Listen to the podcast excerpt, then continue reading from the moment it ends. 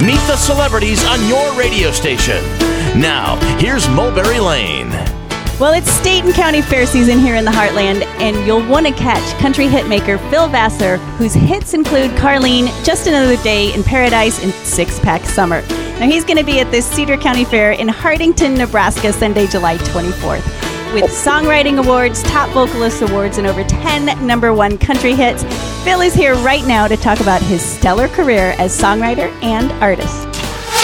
Phil Vassar stopping by, hit music making guy, yeah, yeah. Best introduction I've ever had. I gotta admit. I gotta be honest. It's gonna be hard to top that one. Awesome! Great having you with us. How are you guys? We're doing, good. So now tell us, what can fans expect at the Phil Vassar concert in Hartington? Well, the tour's going great. I mean, we're having a great, great time. You know, we've got new music, and of course, we're doing all the hits. And the, the fun thing about what we're doing is we don't have a set list. You know, we Okay. just have folks tweeting their requests, and it pops up on a big monitor on front of the stage. It's like so and so wants to hear this or that, or And then do you give a shout out to the person that requested it? I do, I do, and you know, it's it's cool because people will ask, you know, for certain songs or album cuts or Taylor Swift song or say my jeans are too tight or something, anything, whatever. it is. So it's very interactive. It really is. So It's how long have you been doing concerts that way?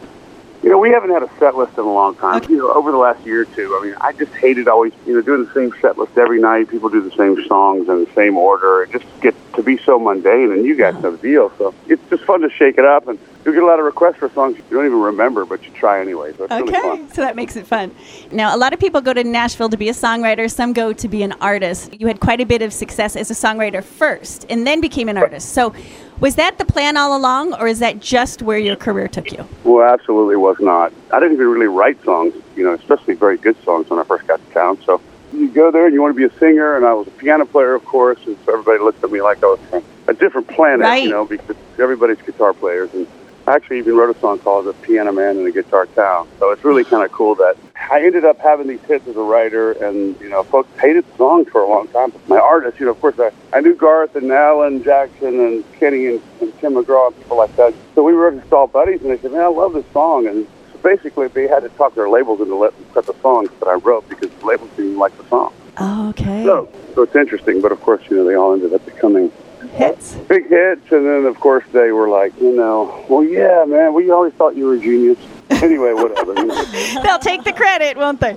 Yeah, they sure will. They know the deal. Uh-huh. So now you've written hit songs for artists like Tim McGraw for a little while, Bye Bye for Joe Messina. With all the songwriters in Nashville, what do you think it was about those songs or about you as a songwriter that was able to, you know, cut through?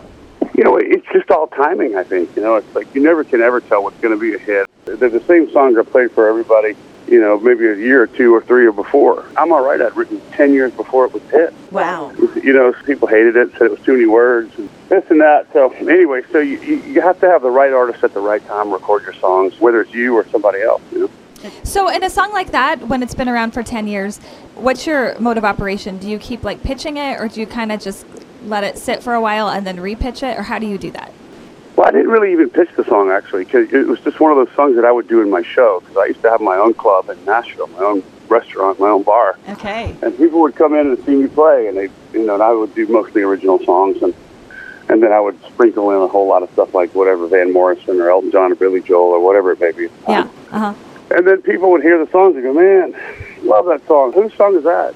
It would be funny because a lot of the artists would actually come in themselves, a Colin or Jo Dee or whatever, and they would hear Yeah. the songs. And then I want to record that. I'm like, yeah, whatever. Okay, go ahead. Wow. So that was a really good showcase for your songs. It really was. And labels would always be like, well, we want you to do a showcase. I'm like, listen, I have my own bar, and my own club. If you want me to showcase, come see me play at my club. So Exactly. I'm not going to do one for you. So yeah. So it was that kind of thing. And then finally, I think the labels came around and, you know, realized it was a good time. And they signed the piano player, and we've been playing ever since. And we'll finally get ready to do my eighth, release my eighth record in the fall. So that's kind of Okay. Okay, so tell us about the eighth record. What kind of songs should we expect?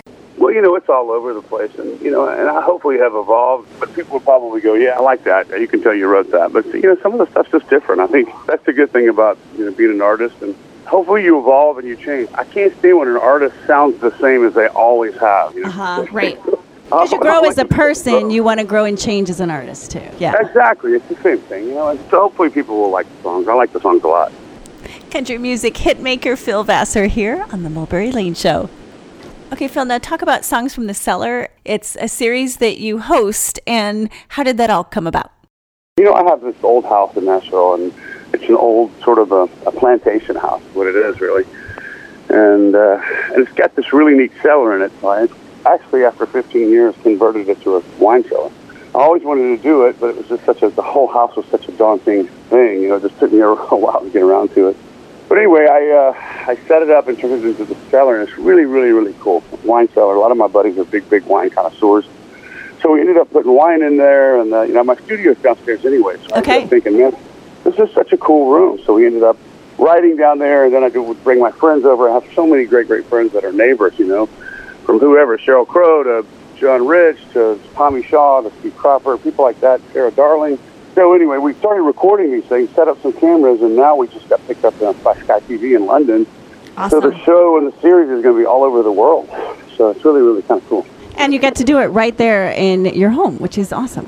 I get to do it in my house, so I mean, you can't really beat that. And drink wine. And drink wine. So, do you find that when you're, you know, interviewing and talking to these people and, and drinking wine, that when you get to the bottom of the glass, that they're talking more? You know what the cool thing about it is, is that you know, and even my buddies were like, this room is just sort of a, a cool room to talk and, Yeah. and you talk about stories, and it doesn't even have to be about the wine. You know, like even Mike Tyson, who I interviewed, Uh-huh. he doesn't even drink. You know, and Charlie Daniels isn't a big drinker. Some of these guys don't drink at all. You know, they would drink coffee or something. So it's more not the room about- than the wine. vibe. It's right. It's about the vibe. you Yeah. know? Yeah, and it's probably very laid back and comfortable. nobody's selling anything. We're not there to talk about anything else except maybe music and, and life. You know, I'm not trying to sell a movie or sell a TV show or an album or anything. It's just like let's just have Just some fun and talk as artists. artist hanging out, basically. Okay, so now your new album coming out in the fall. What's the title?